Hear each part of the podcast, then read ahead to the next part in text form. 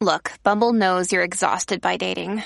All the, must not take yourself too seriously, and 6'1" since that matters, and what do I even say other than, hey? Well, that's why they're introducing an all-new Bumble, with exciting features to make compatibility easier, starting the chat better, and dating safer. They've changed, so you don't have to. Download the new Bumble now. On this episode of Narcissist Apocalypse, we talk with an abuse survivor named Betty, and Betty was in a polyamorous relationship with a controlling narcissist. It's a story of lifestyle boundaries, word salad, and deriving your worth from within.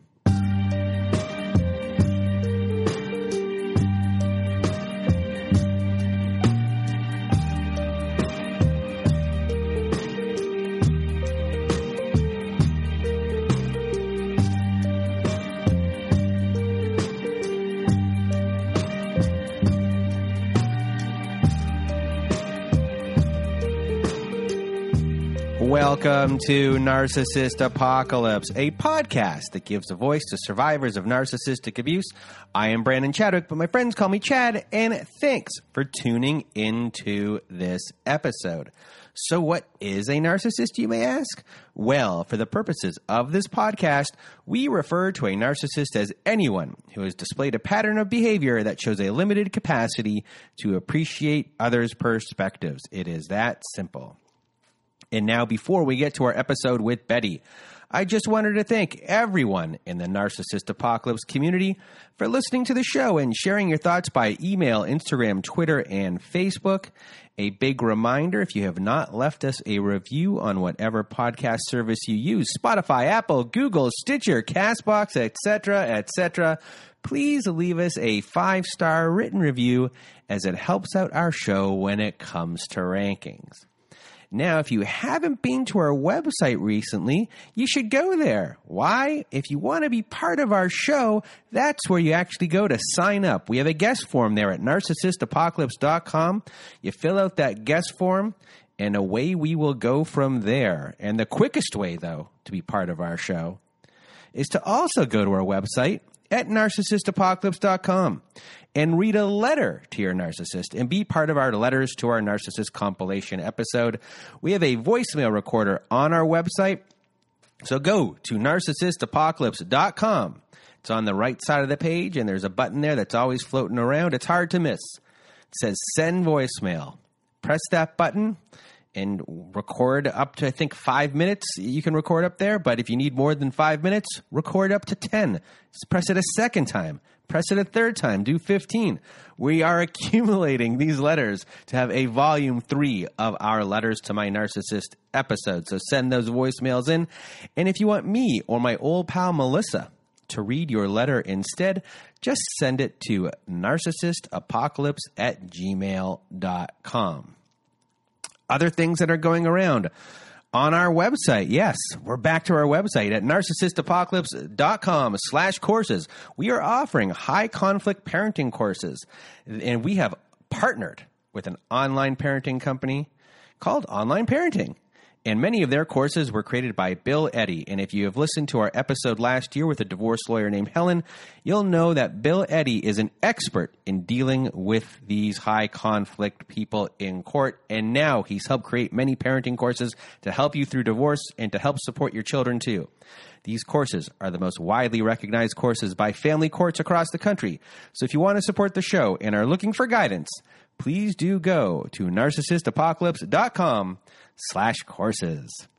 What else do we have here on my list? Oh, we have a new podcast. Narcissist Apocalypse Q&A is now available for your listening pleasure, where we talk to therapists and coaches about narcissistic abuse. And if you're looking for a therapist or a coach like the ones on our Q&A podcast, please do go to abusetherapy.org. And if we don't have someone in your area on our directory, please let us know, and we will help find someone for you. Using abusetherapy.org helps support the show. But do you know what else helps support the show? Our Patreon. Yes, we started a Patreon. If you want to hear episodes that never made it to air, follow-up episodes with former guests, and much, much more, join our Patreon. We'll be releasing new content on there every week, so to help support the show, become a patron of our Patreon at patreon.com/narcissistapocalypse. And we also started an Instagram and a YouTube channel and started making fun pop culture narcissist-based videos. So go check those out on our Instagram or YouTube under Narcissist Apocalypse. This week on both of them, I made a video called The Codependent Tree, which was based upon the book by Shel Silverstein, The Giving Tree. I had my own little twist. Some people think it's a little bit uplifting at the end. Some people think it's sad. But it's got generally pretty good reviews. So go check that out. And that is it, everyone. It's time for me to get out of my way and your way. Here is my conversation with Betty. Welcome to Narcissist Apocalypse, everyone. This week with us, we have Betty. How are you? I'm doing great. How are you?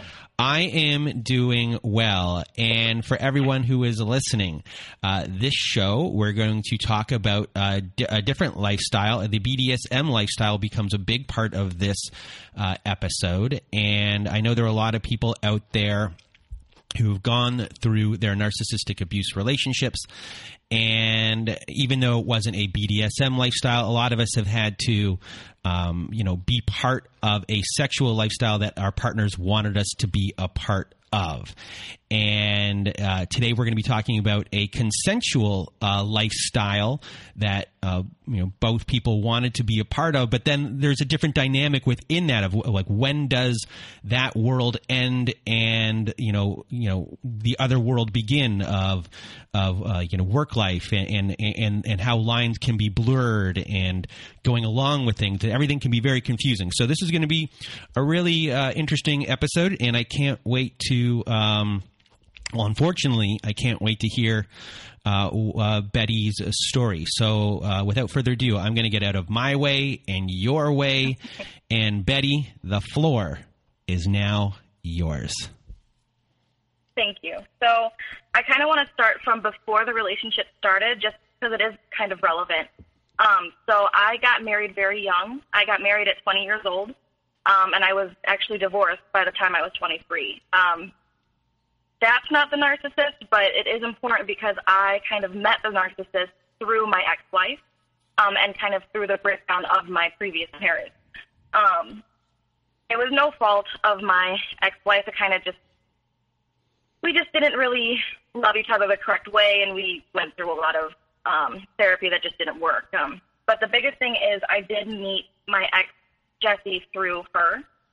Once upon a time, she actually was my ex-wife's boss, which sounds kind of crappy, but she was only her boss for a couple of months, and afterwards they became friends, and Jessie would kind of come over every once in a while to, drink with us, a couple of parties that we hosted at our apartment or so, and I didn't really see Jessie again for about a year and a half, but I remember her being very... very confident, very sure of herself. That was really attractive to me.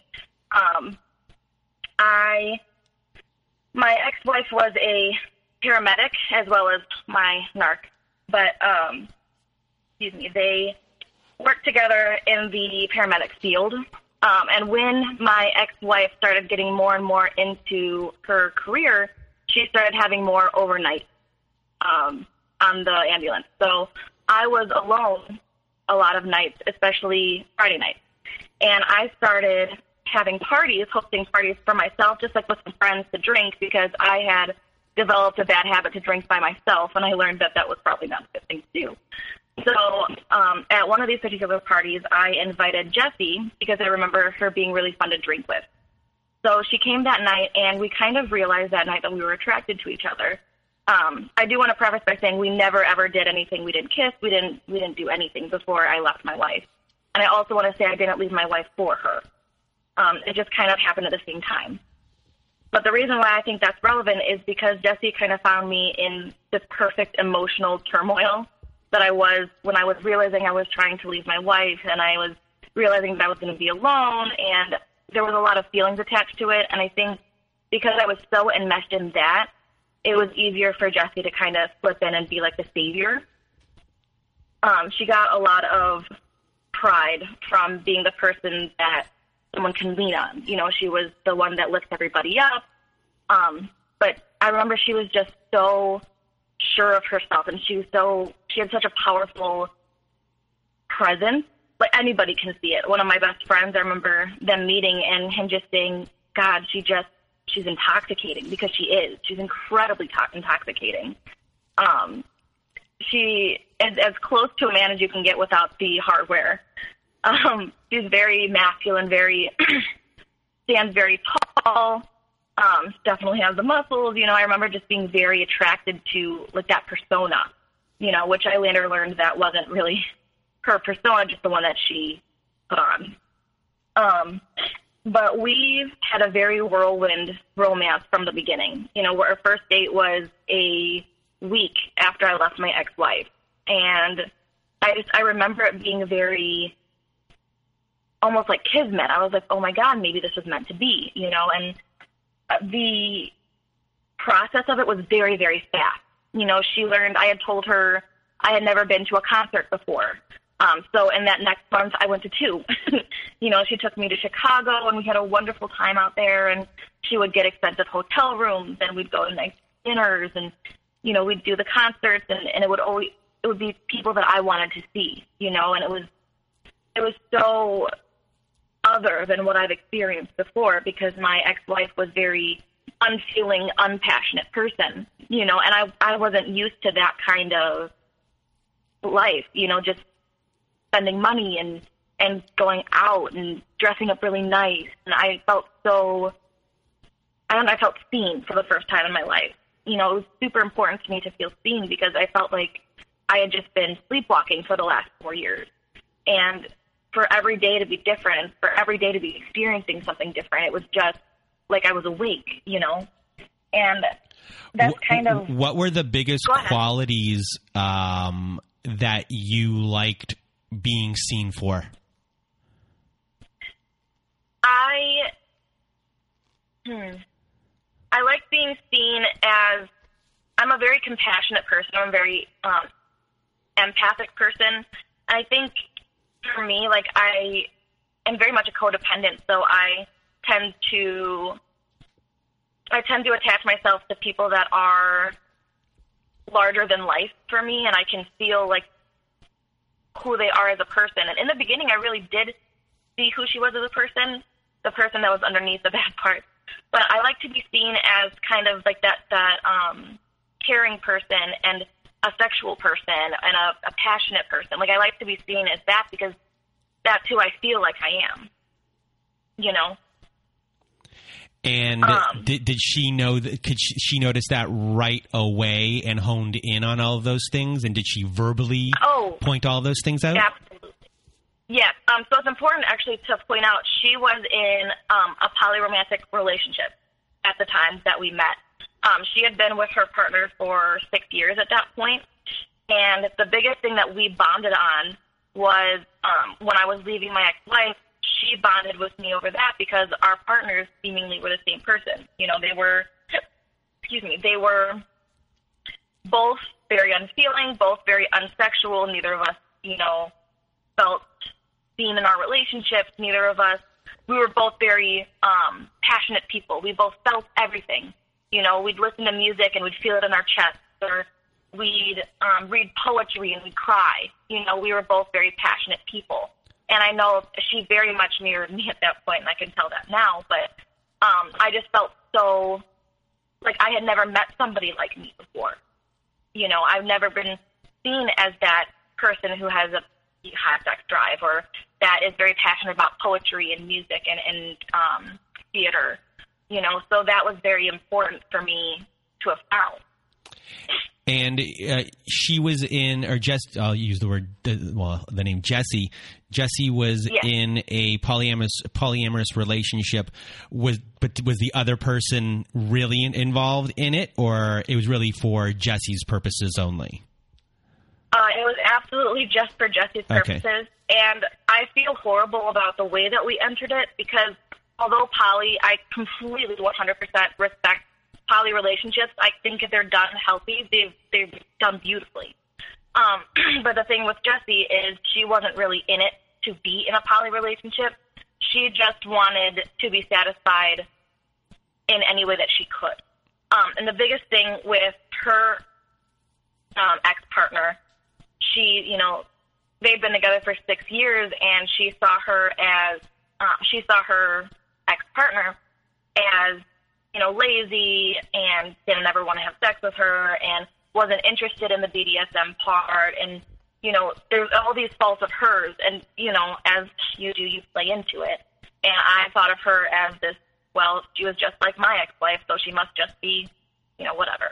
And so I do feel bad about it now. I have since then made amends with this ex-partner. But the way that we entered the poly part of her relationship was completely and 100% wrong. Because in a poly relationship, there are boundaries, there are set boundaries that both partners agree on, whether it's one person that finds another partner or they both do. The biggest thing is boundaries, you know. So there's like kind of a set of rules. And the thing with her and her ex-partner was before we had sex, we had to, I had to get a STD test. I didn't do that. Before we started truly dating, we had to meet. I didn't do that. You know, before she had to know when we were going on dates, we didn't do that. So I feel absolutely horrible about the way we entered it. But that, I do want to say, is the wrong way to enter a poly relationship.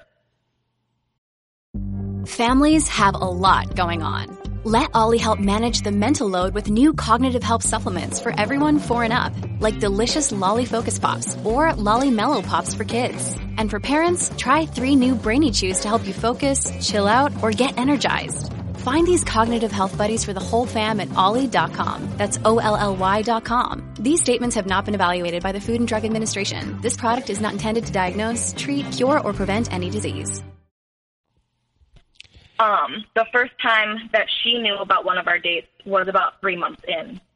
And we had already, you know, we were already in love, and we were already, she was at my house more often than she wasn't, you know, because she had, at the time we met, Jessie had 3 jobs and her other partner. But in between that, she was still at my apartment, you know, 3-4 nights a week.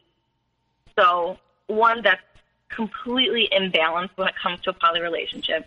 And 2, pretty unacceptable. But again, I was really new to all of it, and I also just, I played right into her hand, you know?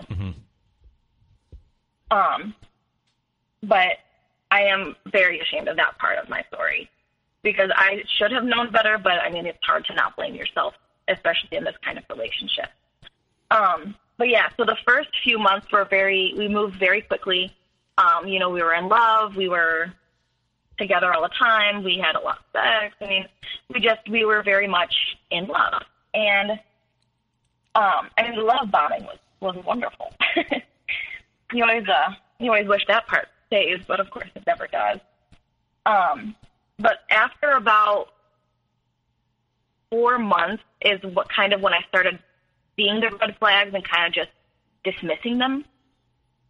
Like it started off with little things. Like I remember the first time she got mad at me was she was on her way over. She was coming off of a shift, off of a 24-hour shift, and I think I was supposed to do the dishes or something, and I just didn't. I stayed asleep, and I woke up too late or whatever. And, you know, I remember her coming home and being so mad, and it was the first time that she had ever been mad directly at me. And she kind of just didn't say anything, and she slammed into the kitchen and, you know, did the dishes really loudly and slammed the dishwasher closed and came back in and stayed quiet. And I sat there and I kind of waited it out, you know, and we talked about it and she apologized. And she's like, sorry. Her reasoning was because her partner at home was very messy and didn't do the dishes and didn't clean up after herself, that, you know, when she came to my place, she just wanted to feel comfortable. And, you know, in order for her to feel comfortable, it had to be clean. And that was kind of just how it started. It was just like it was very small things at first, like very nitpicky. But I remember we would talk about, you know, the psychological problems or whatever that she had. Like she had control issues and she had anger issues, but I had never experienced them. So I thought maybe, you know, I can just help her with the little parts, and she, you know, she would feel like she was getting a hold on them. And it just, it was never really directed at me at the beginning, just in teeny tiny doses, you know. And it was just, it was very small things like that, very small, like adjustments, if that makes sense. Mm-hmm. But her life started kind of compounding a lot after that 4 months. And she was feeling a lot of pressure at work, and she was feeling a lot of pressure at home, and she was feeling a lot of pressure with her friends. A lot of things started compounding, and that's kind of when the math started flipping. And after I broke up with her, I remember thinking I should have left her in May, which was 5 months. And 5 months in, two big things happened. So the first one was...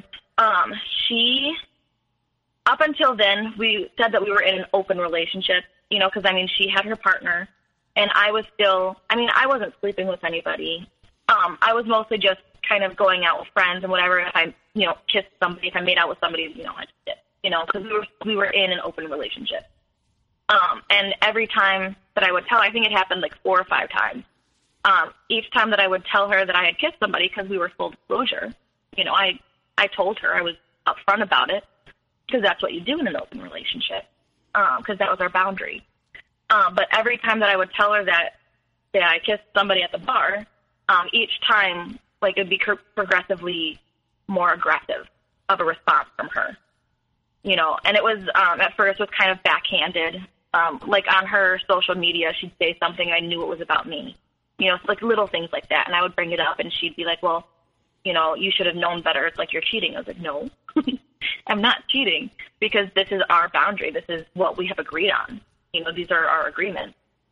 And I stayed really firm with it, because I told her after the second or third time, you know, I was like, well, listen, if you don't like when I exercise my rights in our relationship, change the boundary, you know, because I wanted, at that point, I wanted to be monogamous, because I realized I have a little bit too much jealousy for an open relationship, and so does she. And she would always say, well, that's not fair, you're free, you know, you're this. But I would be like, well, I'm not really, because every time that I do it, it's an attack on me. Because in the beginning, I was very self-aware. You know, before everything shifted, I was very aware of, you know, what was right and what was wrong that she was saying or doing. And I would explain it, she'd blow up, and then she'd come back, apologize, and change behavior. So I was like, all right, this is how a relationship works.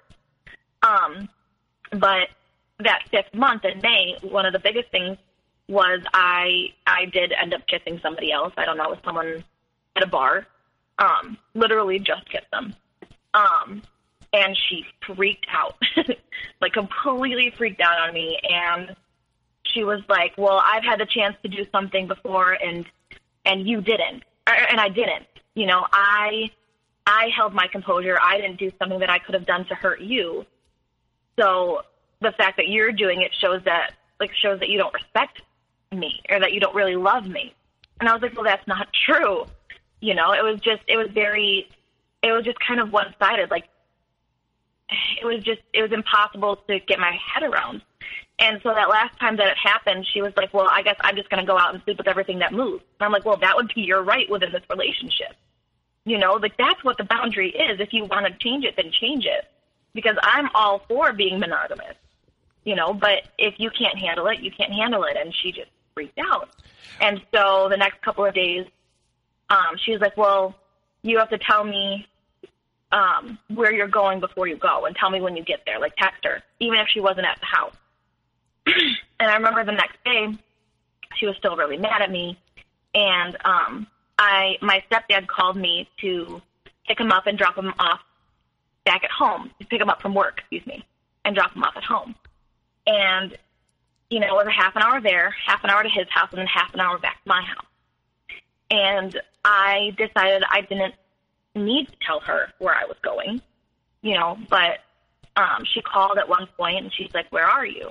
And I said, well, I'm in the car. I'm about to go pick up my stepdad, which was a lie, because I was already there. But I kind of, you know, backtrack to kind of make up for the fact that I didn't say anything. And she's like, well, tell me when you didn't tell me when you left. And I was like, I'm sorry, I'm leaving right now, and I set alarms so that at each half hour I could text her, oh, hey, I'm here, or oh, hey, I made it there, so that they would line up with where I was going. And I remember thinking, well, this is kind of screwed up, but, she's mad, I understand, whatever.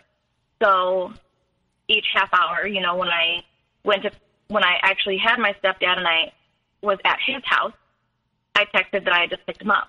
Or when I was leaving his house, I said that I just got his house, So it was things like that. And it was a really tense situation. And I remember my mom being like, that's not quite right. I'm like, I know, but, it's just how she is. I just brushed it off.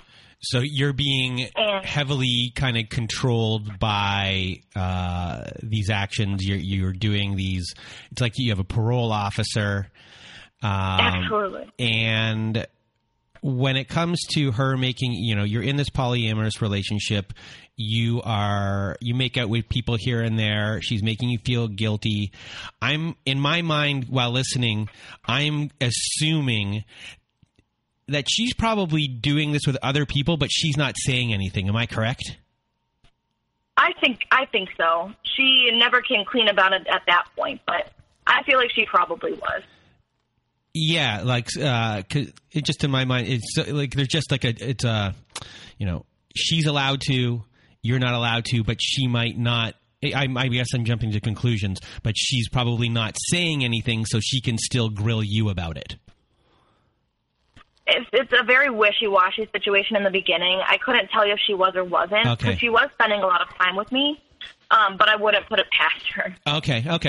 I apologize to everyone for stepping in there. I was just really curious. No, you're fine. But so that was one of the first big things that I kind of just wrote off. The second one was actually a week later.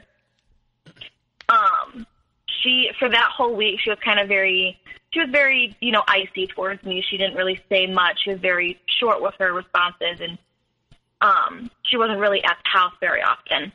And that weekend, we were supposed to spend the whole weekend together, and I was kind of worried because I remember, she was so upset with me. How was the weekend going to go? And that Friday, she called because she was with friends, and she was coming to my house from there. And she called me that day, and I remember her being in such good spirits. And I was like, oh, my God, I think we might have a good time. She was in a good mood. She had had a great time with her friends, and she was coming over, and we were going to have the weekend. And she sounded so happy about it, So I remember thinking, all right, this is going to be great. And that night, I was waiting for her to come over. She was only 35 minutes away, but after 2 hours, she still wasn't there. And, I called her friends, and they're like, yeah, she left at that time. We found out that night that she ended up getting arrested for a DUI, which actually ended up being a crap DUI. She really wasn't drunk, and she really wasn't on anything. But she is brown in a very small southern Illinois town, and it was kind of act first, think later. Mm-hmm. We ended up getting it thrown out because it was absolutely inaccurate. But either way, that just kind of added to her pile of everything's horrible. And after that night, I think she felt like she lost a lot of control from the DUI. And I realized that she was exerting that control on me more. So that weekend she was, for the first time in our relationship, so extremely controlling. Like she'd have, little things like with the dishes or with, little things. But that weekend it was so present, and I remember so clearly pretty much the whole weekend. Because that next day we went over to a friend's house just to hang out for a little bit, and I remember nothing I did was right. The things that I said were corrected. The things that I did were corrected. I don't know, maybe I had one glass too much, or I wasn't sitting the proper way, or maybe you shouldn't say that in front of my friends. Just little things like that, and it was just pretty constant. And I remember looking at our friends and being like, you see this, right? And it was just, I felt like I was so like invisible. And the next day we had a party at our house, with those friends and a couple of more. And I remember again, like it was just continuing on. Everything I did was wrong. And at one point, like the air conditioning wasn't working right. And she yelled down the hall, well, did you pay the bill? And like they were watching the TV, so clearly I paid the bill. At the end of that night, like I was drunk and brave. And after everybody was asleep, we got into it. And I just remember yelling, like, I'm not going to sit here and be corrected all the time. You know, I deserve better than that. You know, I was standing up for myself for the fact that the last 2 days were just basically a beating on me. You know, and up until that point, I had not experienced that, and I knew that I didn't deserve that. And, you know, we were screaming at the top of our lungs. So in a way, you know, for the previous 2 days, you're being nitpicked. Your value is kind of being put down, like, I guess, in the sense of like when someone says, like, did you pay the bills in front of other people? You know, you're being put down as if you're not responsible, if you're not taking care of your life, and that maybe your life might be a mess in certain ways. And these little things are happening to you, correct? Absolutely. Okay. Just to clarify for everyone that all these things are going on and you're just on the receiving end. And as soon as you step up to the plate to join in, boom, it's not accepted. And just not accepted, you're probably being painted to her friends in a light that's just not true. Absolutely. Yeah. And I did have one of the friends kind of come up to me because they were originally her friends that we hung out with. And I do remember talking to one of them and her being like, yeah, no, I see what's happening, you know, but she is under a lot of pressure. She is, you know, kind of going through that DUI thing and, you know, how she is with her other partner. And so she saw what was happening, but she also explained it away the same way that I did, you know. And it was both affirming and denying of how I was feeling. But in the beginning, I kind of went back over texts before I deleted them after the breakup. And in the first half of our relationship, because we were together for a year, 364 days. But in the first half of our relationship, I did stand up for myself when I felt like it really warranted it. You know, I would say something like, oh, hey, you know, maybe that's not right. You know, I think that's one of those negative behaviors that you have. Or, like, I was not constantly vocal, but when I felt that something had gotten out of hand, I would say something. And I think that weekend was probably the last time I really truly did that. When I exploded the end of that last night, I just went off, you know. And after that, after that she switched tactics. But I remember that day after that big blow-up, that morning, she woke me up kissing my entire body, you know, apologizing, and then saying, you know what, why don't we try being exclusive? So in order to kind of dismiss all of the stuff that she knew she was doing to me, she gave me something that I wanted, which was to be exclusive, other than her other partner. Because up until that point, we were allowed to, you know, mess around or see other people. But with this new arrangement, it would be just me and her and her other partner, because the other partner preceded me and I didn't feel I had the right to say anything about that. And she stopped being as controlling and as nitpicky, and she seemed like she was back to normal. And for the next couple of months, we kind of went, there was, you know, highs and lows, pretty dramatic highs and lows.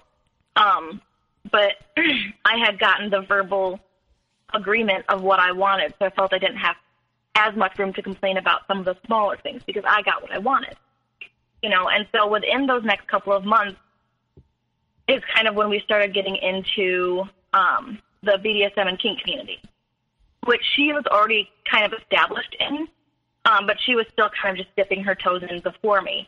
And there's a retreat 2 times a year that she started going to, and she decided to bring me, which was a really big deal. You know, it's a 4-day retreat in a private campground, and there's a lot of like-minded people, and it's very truly the community. And I remember when I did go, I loved that part of it, that everybody was there for, you know, with the same purpose of sorts. And it was a very accepting place. It was a very, it's very heavy on consent. There were people that were in charge of making sure that there was consent with any kind of scene that they were doing. It's fantastic body positivity. Clothes were optional. It was a wonderful kind of retreat, you know. And yes, there was things of sexual nature, of course, but just like the overall community, I loved that part. And there were classes, like classes on little aspects within the community. There was a class on the psychology of BDSM, actually. There was a class on, say, breath play or on rope and stuff like that, and it was very informative. And all of these, each of these classes were taught by people that either had some kind of degree that was relevant or had a certain amount of years experience, or, you know, they were credible, if that makes sense. So it was a wonderful, wonderful place to go. And I would absolutely love to do it again if I wouldn't see my ex there. But either way, we started getting into the community more. And before that retreat, we actually kind of I would say like 2 weeks beforehand, we were fighting a lot about little things. And she realized that I was never going to be what's referred to as a 24/7 submissive, which is somebody that is a complete submissive both in the bedroom and out. So this person would be, and it would be agreed upon what the actual parameters were, but a 24/7 sub would be essentially a submissive 1950s kind of style person all the time. And I was very clear on the fact that I was never going to do that. And she said, well, that's the impression that you gave. And I said, I never gave that impression to you. I was never going to do that. And we had this argument a couple of times before we went to the retreat. And within those arguments, she realized that I wasn't going to be this person that she built me up in her head to be, which was eventually going to be a 24/7 submissive. And I remember telling her that I lost every sense of my identity in my marriage that I had had. I lost everything about me that made me who I was, and I said, I'm never going to do that again. She would make sure that I knew, oh, no, you're not going to lose yourself. You're not going to lose yourself. But it's like, how can you not? So within those arguments, I think she realized that she had to switch tactics, which is kind of when that happened, when that switch kind of went off in her brain.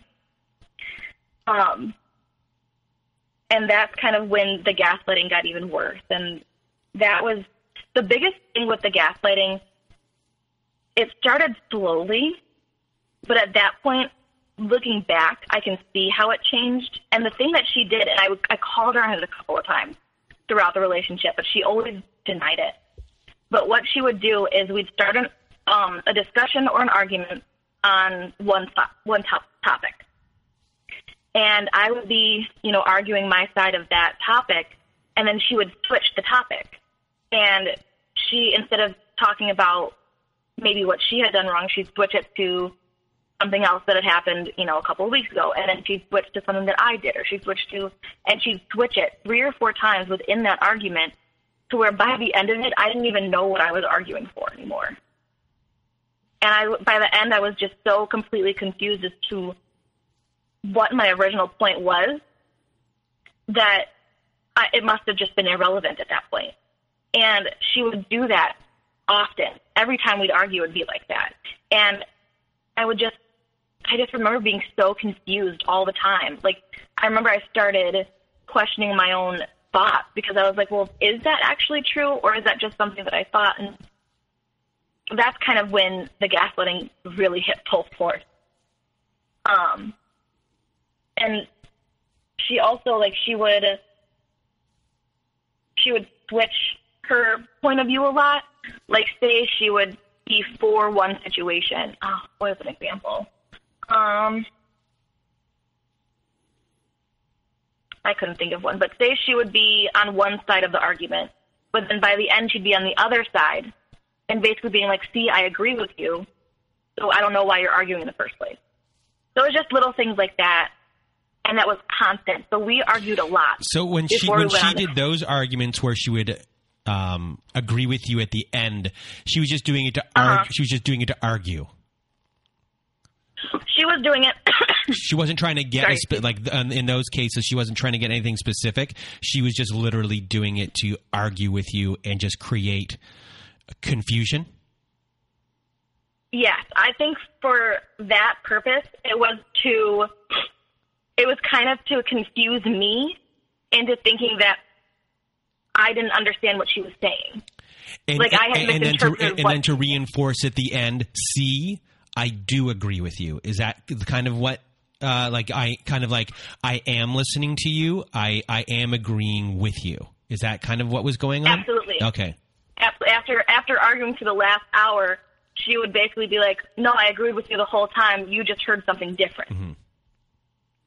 It was extremely convoluted. So now that you're going through like all of these arguments and these gaslighting situations, where are you mentally with all of this? Like, are you comfortable in the relationship? Are you questioning things anymore? Are you tired? At that point is like she's starting to get more of what she wants because you're tired. If that's happening, she absolutely. So the biggest thing during that point, that was right before we went to the retreat, which I think was a tactic so that I would be confused so that she could get what she wanted. So through that confusion, she could then create a pocket for her to do what she wanted. But for me, I was still pretty clear. I was starting to get tired and I was starting to get worn down, but I was still pretty clear. And I remember thinking, I don't know if I'm going to go on the retreat because I don't know if we can do this together. Like, I don't know if this relationship is going to work, you know, because I'm clearly not what she wanted. I'm clearly not what she envisioned for, you know, for us. But also I was just so angry, you know, like I would be like, I don't know how you got, say, this argument from what I just said, but that was not what I said. And I just remember being so tired. And I didn't know if I was going to go on the retreat until 2 days before. And we went to our retreat. And it was actually a wonderful time that we had.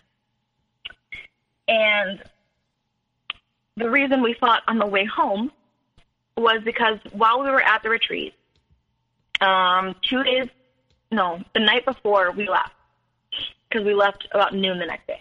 The night before we left, there's this huge bonfire where everybody goes to and you can burn things, and it's a very freeing experience.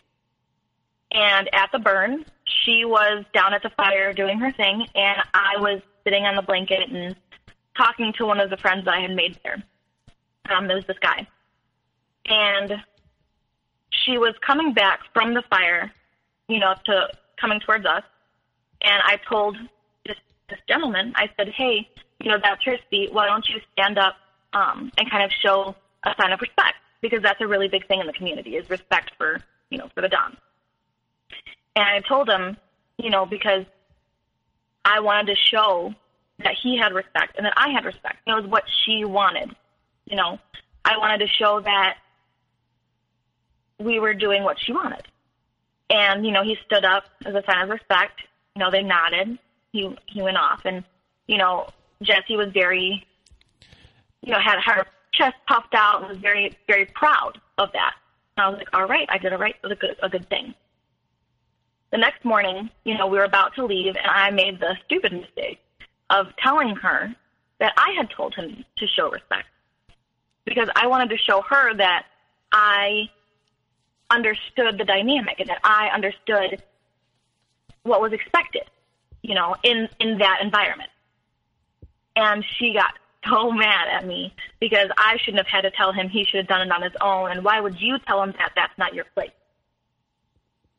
And at first So I was like, no, I think that, you know, that should have been fine. I did what I should have done, you know. But by the end of that car ride home, I was convinced that I did the wrong thing. And I was convinced that it was absolutely not the thing I should have done. And how could I dare, you know? And that's kind of that. I remember, excuse me, I remember just being so sure at that point that I was in the wrong. And that's kind of when I started believing it.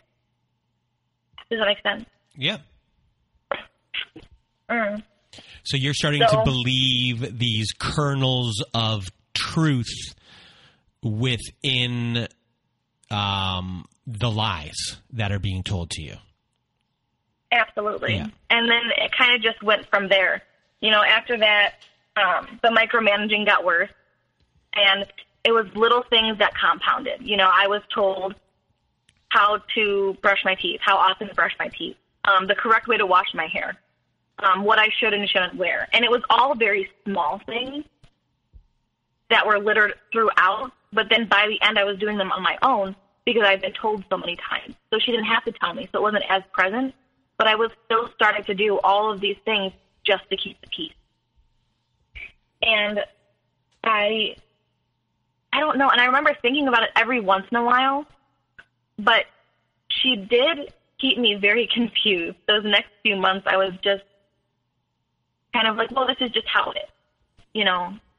And she made it so that she was like she knew what was best because, you know, I wasn't raised, I wasn't taught proper dental hygiene and I wasn't taught the right way to clean. And I came from a very poor family and the way that she presented it, you know, she did know best, you know? So I guess, yeah, that is the right way to brush your teeth. You know, this is how often I have to brush my teeth or, you know, maybe I should do the dishes this often. It was little things like that that just compounded and made me believe that, no, I really did kind of come from not the greatest upbringing. And she is just trying to help. And, you know, I'm just trying to keep her comfortable, you know. Yeah, she's using these kernels of truth that she knows to control you and your life in the BDSM community and the life that you didn't want to lead, which was being a 1950s style 24/7 sub, has now bled over the edges into the reality of your everyday life. Exactly.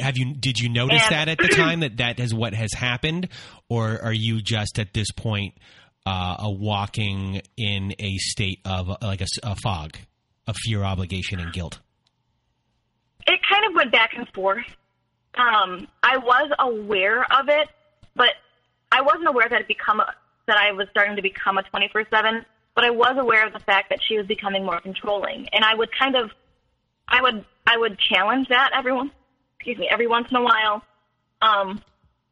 but it didn't really come to fruition. You know, I would just apologize and back off. You know, and I remember like that point of time, it was kind of sleepwalking, almost. She was just, but the thing is.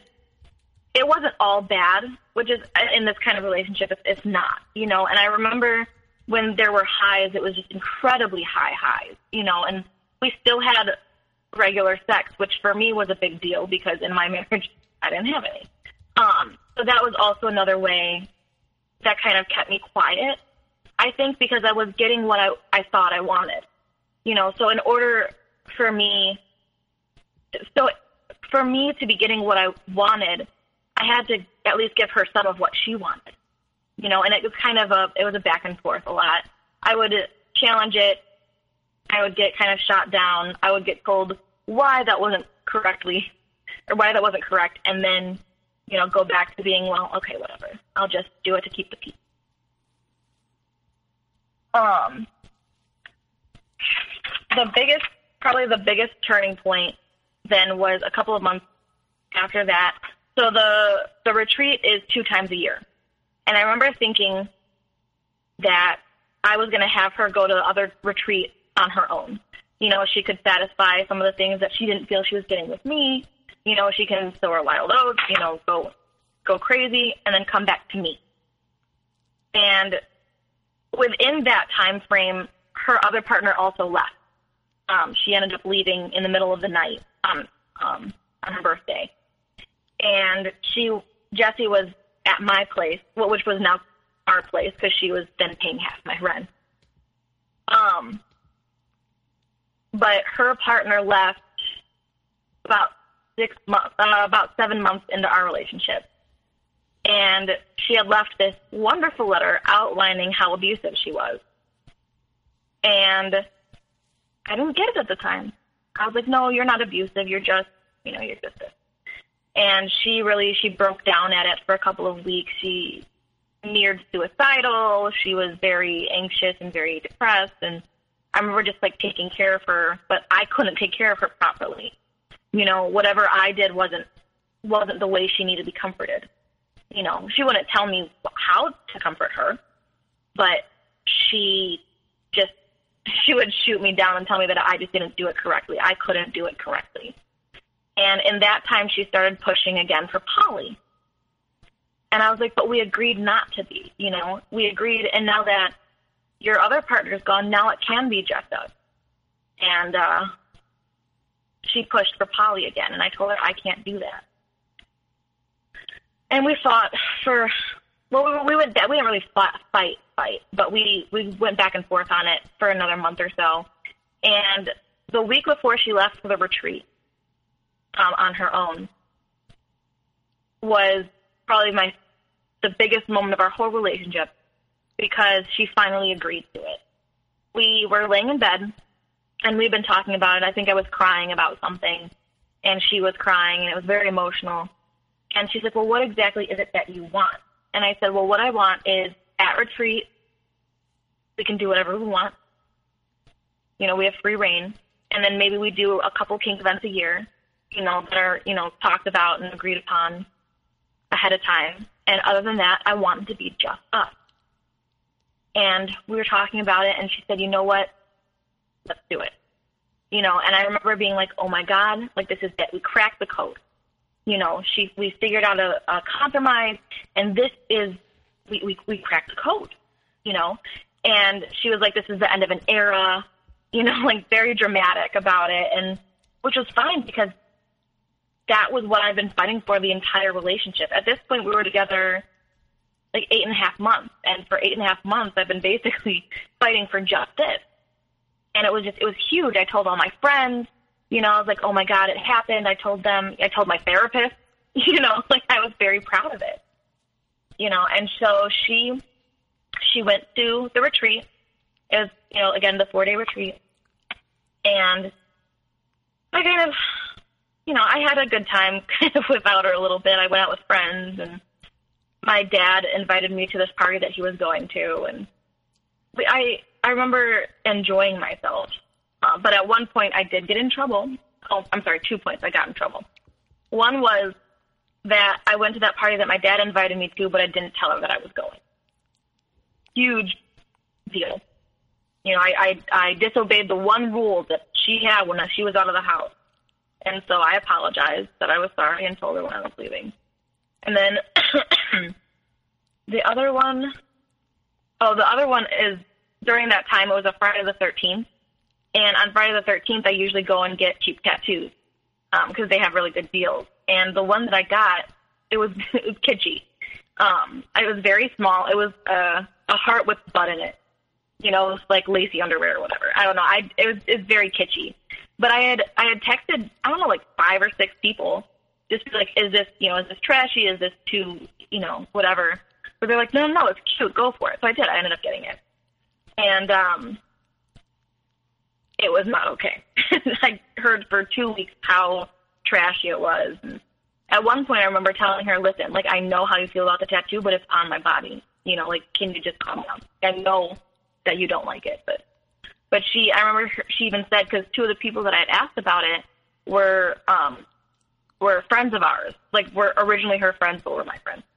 And they said, go for it. And she's like, don't worry, I already yelled at the girls for telling you to do it. And I was like, Jesus. It's just, it's all connected, it's all just, we didn't have a free moment where I wasn't doing something wrong, I guess. But after she got back from the retreat, she was quiet, she was very reserved and very distant for about a week. And, you know, sometimes that can happen when you go to something that's fully submersive with the BDSM and kink community. When you come out, there's sometimes a drop that you have afterwards, like a mental drop, where you kind of have to get back to real life. It's kind of a harder adjustment. And so I expected that because that happened the first time too, you know. So I was prepared for that, and I was giving her her space, giving her her time. And in that week, I remember telling her, you know, that I was ready for her to come back, but when she was ready, she'd be ready. But she was also talking a lot to people from the retreat, like people that she had met or people that she got to see again, which is fine because we both do that, talk to the people that we met. But she was talking a lot. Like, she was texting all the time. And at a couple of points, I remember telling her, like, that I was feeling very insecure because I felt like I wasn't enough. You know, I remember saying, I know we agreed to be monogamous, but I feel like at a certain point, I'm not going to be enough for you anymore. You know, in the future, if we get married, if we have kids, I feel like you're going to be so bored with us that you're going to have to go off to find something else because we're just not enough for you. And I think I had this conversation with her twice in that week. And I would cry because I was telling her, you know, very real fears that I had and insecurities that I had. But she made sure that you know, that's not how it's going to be. You know, you really are enough for me. Like, she would hold me while I cried. Like, it was that much of a fear for me. And a couple of weeks later, I got a little tipsy, which is always the time that I get brave.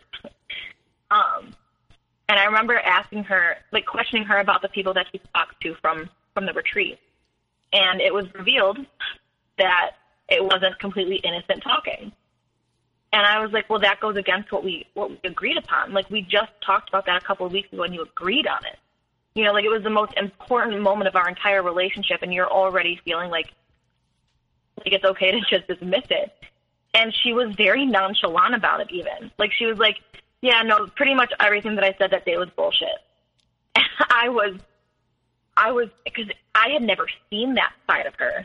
Like, the completely nonchalant, just blatant, yeah, I just didn't care, you know. And I remember being so disillusioned. And I was also under the influence of alcohol. So there was a lot of just quiet and then anger. You know, I yelled and I asked questions. And basically she said, well, you asked the right questions. And I was like, but that's not how a relationship is supposed to work. You know, like, you should feel like you can tell me anything, or you should feel like I deserve to know these things, not just because I asked the correct question. And so I was fuming. And I remember going to work that next day and just fuming. And for 3 days, I contemplated, what am I going to do?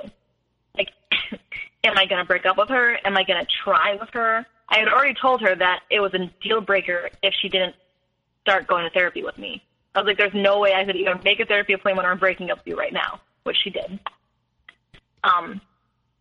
But the next 3 days, I went through every single scenario in my head.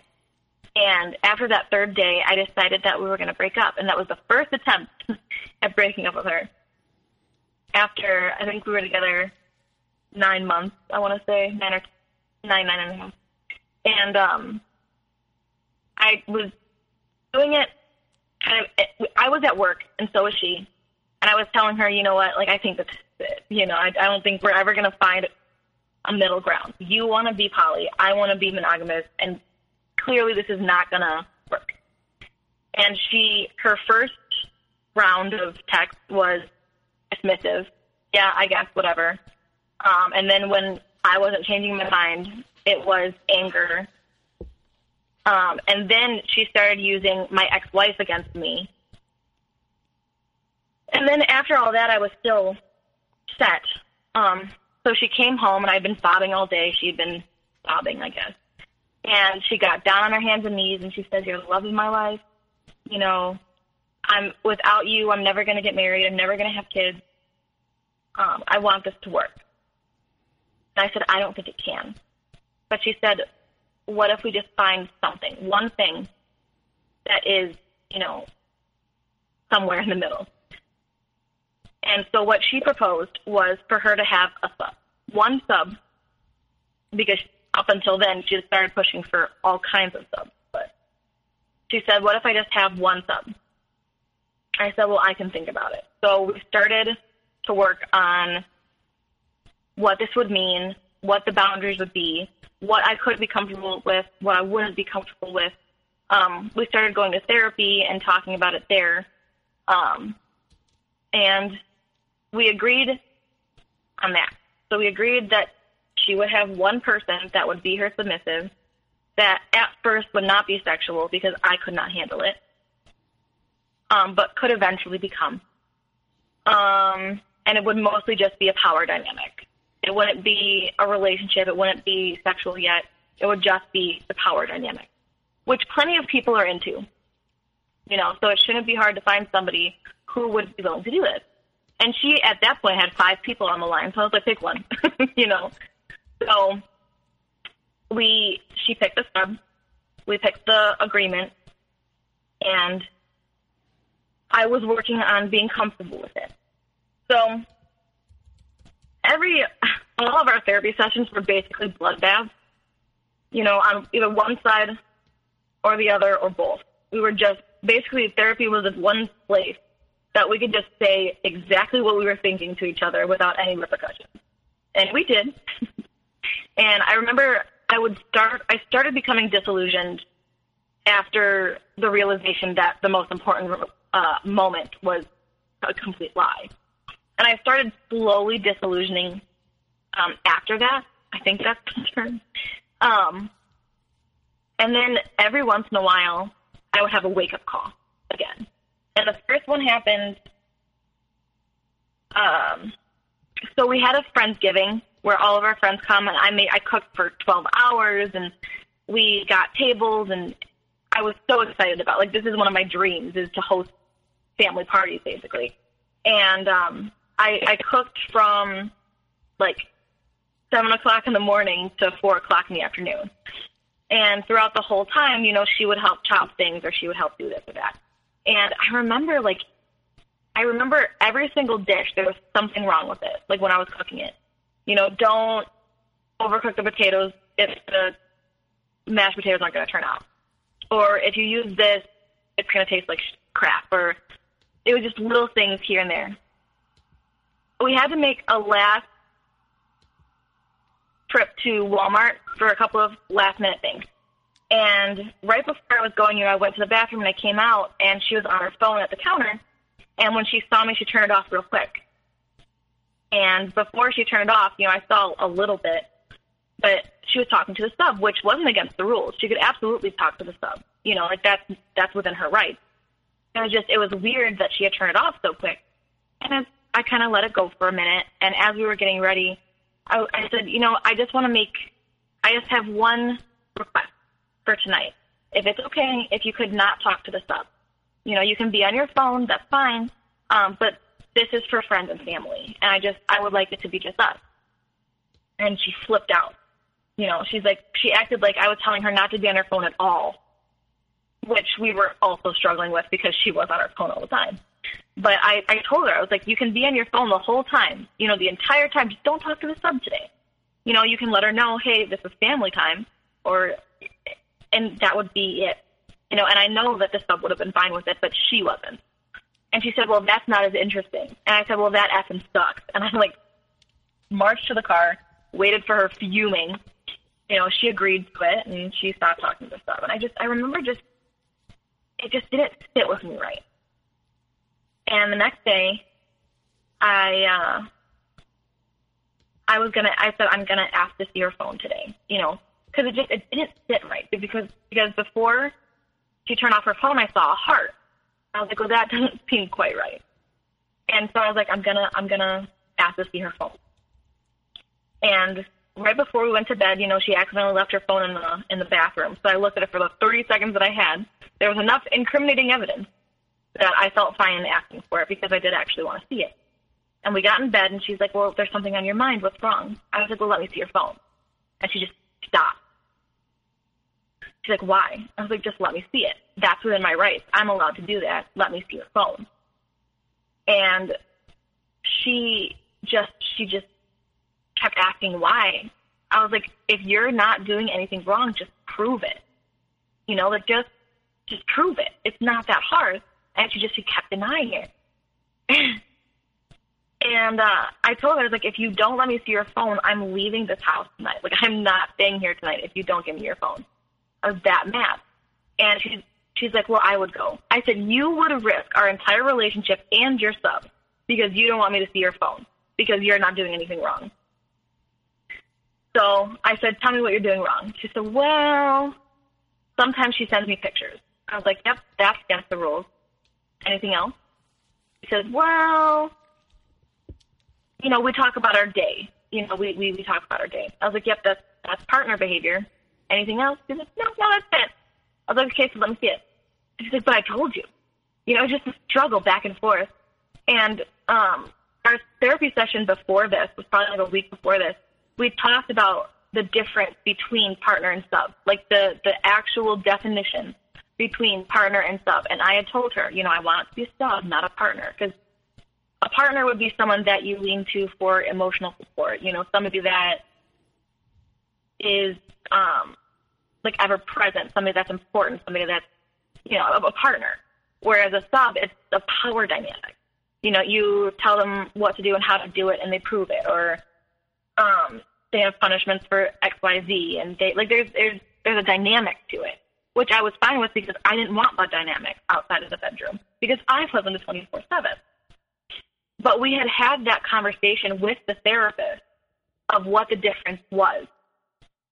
And when I actually got to see her phone, it was 100% partner behavior. You know, they were talking about their days. She was calling her honey. She called her when she was depressed in the bathtub in the other room, not talking to me, but called her. And I told her, I was like, this is exactly what the therapist told you was partner behavior. Like, why do you think that that's okay? She said, well, I'm not allowed to sleep with her. How else am I supposed to keep her? I said, that is not my problem. If you can't keep a sub, that doesn't make you a dom then. Like, that's not my problem. The problem is that everything that you said you weren't going to do, you are doing. And she says, well, she said, it's emotional manipulation because I can't sleep with her. I was like, I don't care what you say it is. This girl, you're calling her when you're depressed. You're asking about her day. You're calling her sweetie and honey and sending her heart. I don't care what you're saying it is, but that's what it is. And the next day was attempt number 2 to break up with her because I was just so tired. I told her, I said, I can't keep waiting for the next thing that you don't realize is going to hurt me. And she says, just give me one more chance. I said, I gave you 3. And you still continue to hurt me. She just gave me one more. I said, fine. I gave her one more. And, I mean, there was nothing really big that happened after that. But the weekend that I did end up breaking up with her, I couldn't do it anymore. Because I did end up meeting the sub, who was a lovely person. I have literally no ill feelings against her at all. She's wonderful. She does exactly what she's supposed to do. And she's a great person. But seeing them interact together, I could tell that Jessie still didn't get the point of partner versus sub. And she made a show like she did, but I knew, like, in the way that she looked at her and the way that she felt, that she just wanted Polly. And I was just exhausted by that point. I was so exhausted. And the next day we went to a wedding. And I got sufficiently drunk. And it was a very, very, very fancy wedding. Like, it was probably the fanciest event I've ever been to in my life. And I don't come from that at all. So, you know, rationally for her, she would correct the things that I did or the way that I was standing or the way that I grabbed food off of the appetizer plate. Like, it was just little things. And I think I just remember just being like, I can't keep doing this.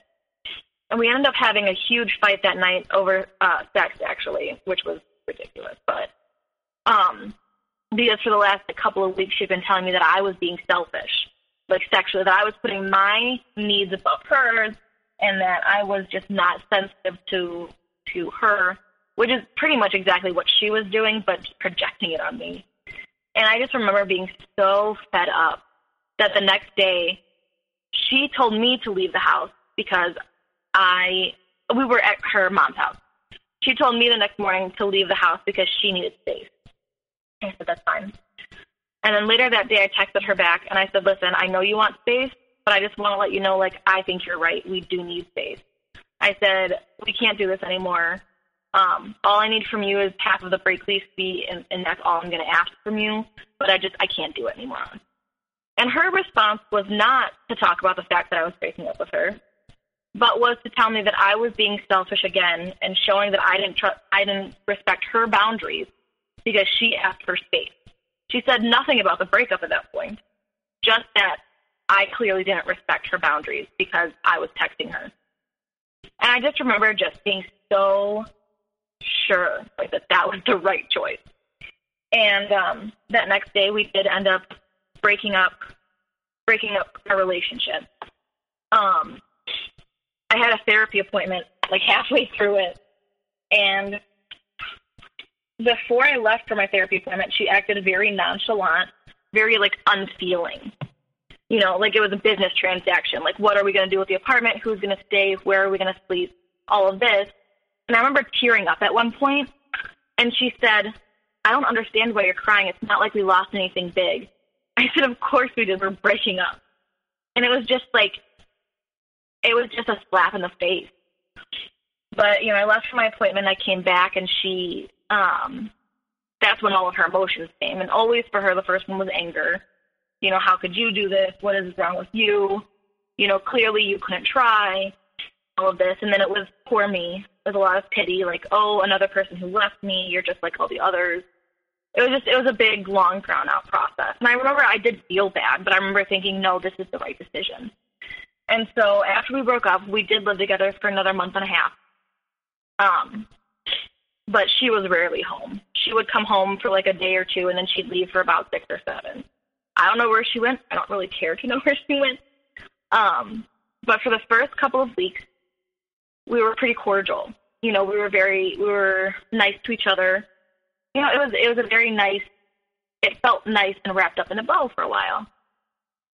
But then I told her that I was going to break the lease in 2 months. I was giving us 2 months, and then I was going to break the lease. And she freaked out because friends don't break leases. And, you know, I'm not giving her enough time. After that, she decided we were absolutely nothing to each other because friends don't break leases. And I remember being heartbroken about it because we had been so cordial and friendly. And then for it to just be done because I made the agreement that in 2 months we would leave the house. You know, and it was just, everything was my fault and everything was just incorrectly done, and I was just so over it, you know. But I remember I did tear up for a while, and I was crying. She was like, I don't understand why you're crying. And I said, we're nothing to each other. We were something, and now we're nothing. That warrants emotion. And she's like, well, this is what you wanted. And it was all just thrown back at me. And 3 days later, she informed me that she was not going to pay rent and that she was going to be gone by the end of the month. So when I gave her 2 months, she gave me 28 days to get out of my house.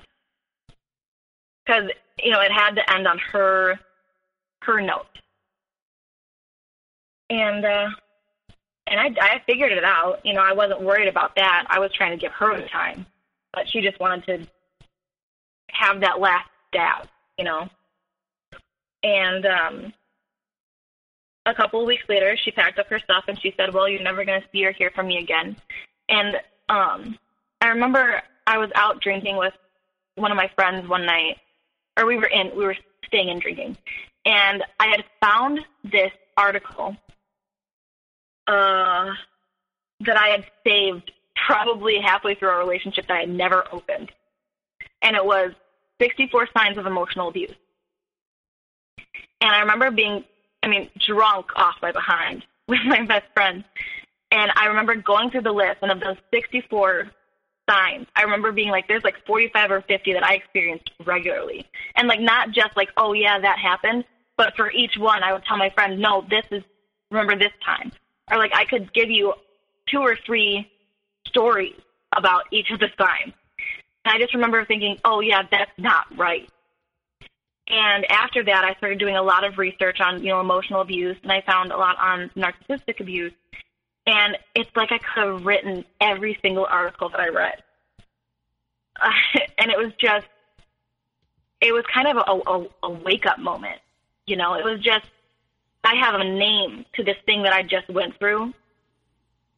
And it's not just me that went through it. It's not just me that fell for it. It's something that happened to me, and it was hard for me to separate that from something I let happen. But finally there was like a community, you know, and there was articles and there was stories to be told. And it was, there's a, you know, there's a vocabulary to it. And I think that really started my healing process, is realizing that I could put a name to this thing that I had just went through, you know? So did you, once you started learning all of those things as part of your healing process, did you continue to see a therapist and work through these things? I did. I'd actually been going to a therapist throughout the relationship.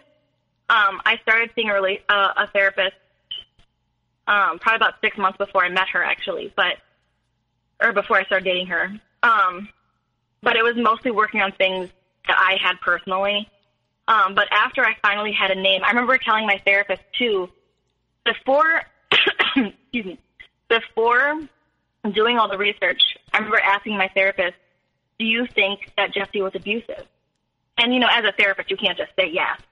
You know, you have to figure it out on your own, you know, and she's kind of like, well, maybe, what do you think? And it was a short conversation at that point. But after I did the research, I came back and I said, Jessie was abusive. And I was telling her about the articles, and I was telling her about the things I learned, and we did get to actually work through it, and we did get to figure out, okay, where do we go from here emotionally and situationally? Because, you know, I was out of an apartment. I was out of my depth of understanding for a minute, and I did get a chance to work through it. How do you feel about the community that you were in and the lines that were blurred? And do you feel that if you weren't, you know, in that community, or, you know, the polyamorous community, the BDSM community, those are different, that would you have been susceptible to what happened without that stuff? I do think that I was susceptible at the point that I was at after leaving my ex-wife. Mm-hmm. But I do think, and again, I love the kink community, and I do think that there's great things that can be done with poly. I don't knock that at all. But I do think that that environment is a little bit more conducive to these kinds of relationships and these kinds of personalities, because they're used for the wrong reason. With Jessie, a lot of it is, I believe, that she in her head has no true boundaries between BDSM and real life. Like, for example, I remember having the conversation with her and saying, so if I came home one day and decided I wanted to dress up really nice and make dinner and bring you a beer on the couch, I would think, oh, I'm being a good girlfriend. You know, I'm doing good girlfriend things. But in her mind, it would be, oh, what a good sub, even though it has absolutely nothing to do with BDSM or kink. Just in her mind, I think she's enmeshed them so much that in that environment, being a narcissist, she's in a better environment to find the kinds of people that are susceptible to it, mm-hmm. if that makes sense. And I'm not going to get into that. I guess, you know, I'm sure I could further probe into that community and the percentages of, of narcissistic personalities, and things along those lines. But, you know, so after you came to all these realizations and your healing process continued, I guess, where are you right now? Well, I was very fortunate, and it was not supposed to happen. But about halfway through my healing process, I accidentally met the love of my life. And I think that she's a wonderful person. She's very much straight edge, pretty much non-kink, very vanilla. But she's went through so much in her life and has gone through so much and come out on the healthy side that she has a way of speaking when I'm kind of reverting a little bit, when I am either feeling down on myself about what I let happen, or if I'm talking about something, like an instance with my ex that had happened, she is able to bring me kind of to the forefront of it with the kind of vocabulary that she has from her healing. And also she has a background in psychology, which is so helpful. But she has helped me a lot realize how strong I am, and realize that I did go through something that is very hard to get out of, and I did it on my own. And I also, I realized that I am the person that I know I am from before my ex and before my ex-wife even. Like, there is a person here that I completely lost, and I started writing again. I started reading again. I listen to a lot of podcasts now. I'm back into the things that I realized bring me joy. I got enrolled in school again. I'm going to school for social work, actually. I'm almost done with my associates, finally, after the break that I took. And I finally feel comfortable for the first time in my life. I feel like I'm at a place that the past doesn't define me anymore, and that I am the main character of my story, if that makes sense. And I mean, I still have a little bit to go. I still get flashbacks every once in a while, and I do sometimes miss the person that I thought I knew. And it's not that I missed her being with her, but I missed knowing that person that she was, that I thought she was, rather. But I'm at probably one of the healthiest points in my life. So you're deriving your self-worth and self-esteem from yourself and not putting it in the hands of other people? Exactly. Yeah, I'm finally relying on myself and relying on my thoughts and emotions to guide me where I actually want to go, rather than the codependent that used other people to kind of guide where I was leading. And it feels really good. And were there any like practices or things that you had to do to help you get there, or just like this gradual process of slowly believing in who you are again and slowly discovering one thing by one thing? Like, oh, I took up writing again. That makes me feel good. I'm going to continue that. I like doing that. That is who I am. Or not that is who I am. That is something that gives me pleasure. That came from me. Yeah. The biggest things for me was just investing in the things that I knew brought me joy. And also writing, even though that's something that does give me joy, writing helped me a lot. Like, I started journaling just kind of independently. And I looked up self-guided journals. I found this one, which is it's kind of woo-woo, but it's really good. It's like a meditation journal. Like little exercises, poetry exercises and stuff, like things that would kind of direct all that chaotic energy that I have, the chaotic thoughts that I have, and kind of funnel them into this medium of writing. Because when you're writing, you can only write one thing at a time. And so it kind of directs your thoughts. Like, if I have all these thoughts bouncing around in my head, if I start writing, I can only focus on one at a time. And so getting it out on paper helped me a lot. And also it helps me understand how I'm feeling when I'm feeling overwhelmed. So that was really, really big for me, was investing in my writing again and actually using it and guiding it in a way that would help me center myself. So before we end off our show, is there any words of wisdom you have for everyone out there? The hardest thing for me was the distinction between this is something that happened to me and this is something that I let happen to me. The biggest thing that I can say is you have to realize that you're not at fault for what someone else did to you. You're not at fault for letting it happen to you because they know exactly how to do it, and you're not alone in that mindset. But that's the biggest thing for me that I had to kind of come out of, and that's what's going to make you the most free, is taking yourself from the equation. Well, Betty, I want to thank you for telling your story and sharing your story with us today. It's been a pleasure. And I'm sorry that you went through all of this, but you know, it sounds like you have done a lot of work and a lot of healing, and your whole entire process that you've gone through, I think will, help a lot of people. So I really appreciate you, talking with me today.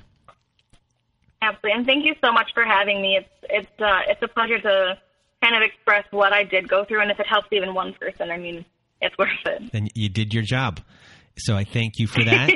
And for everyone else out there who is listening, I hope you have a good night.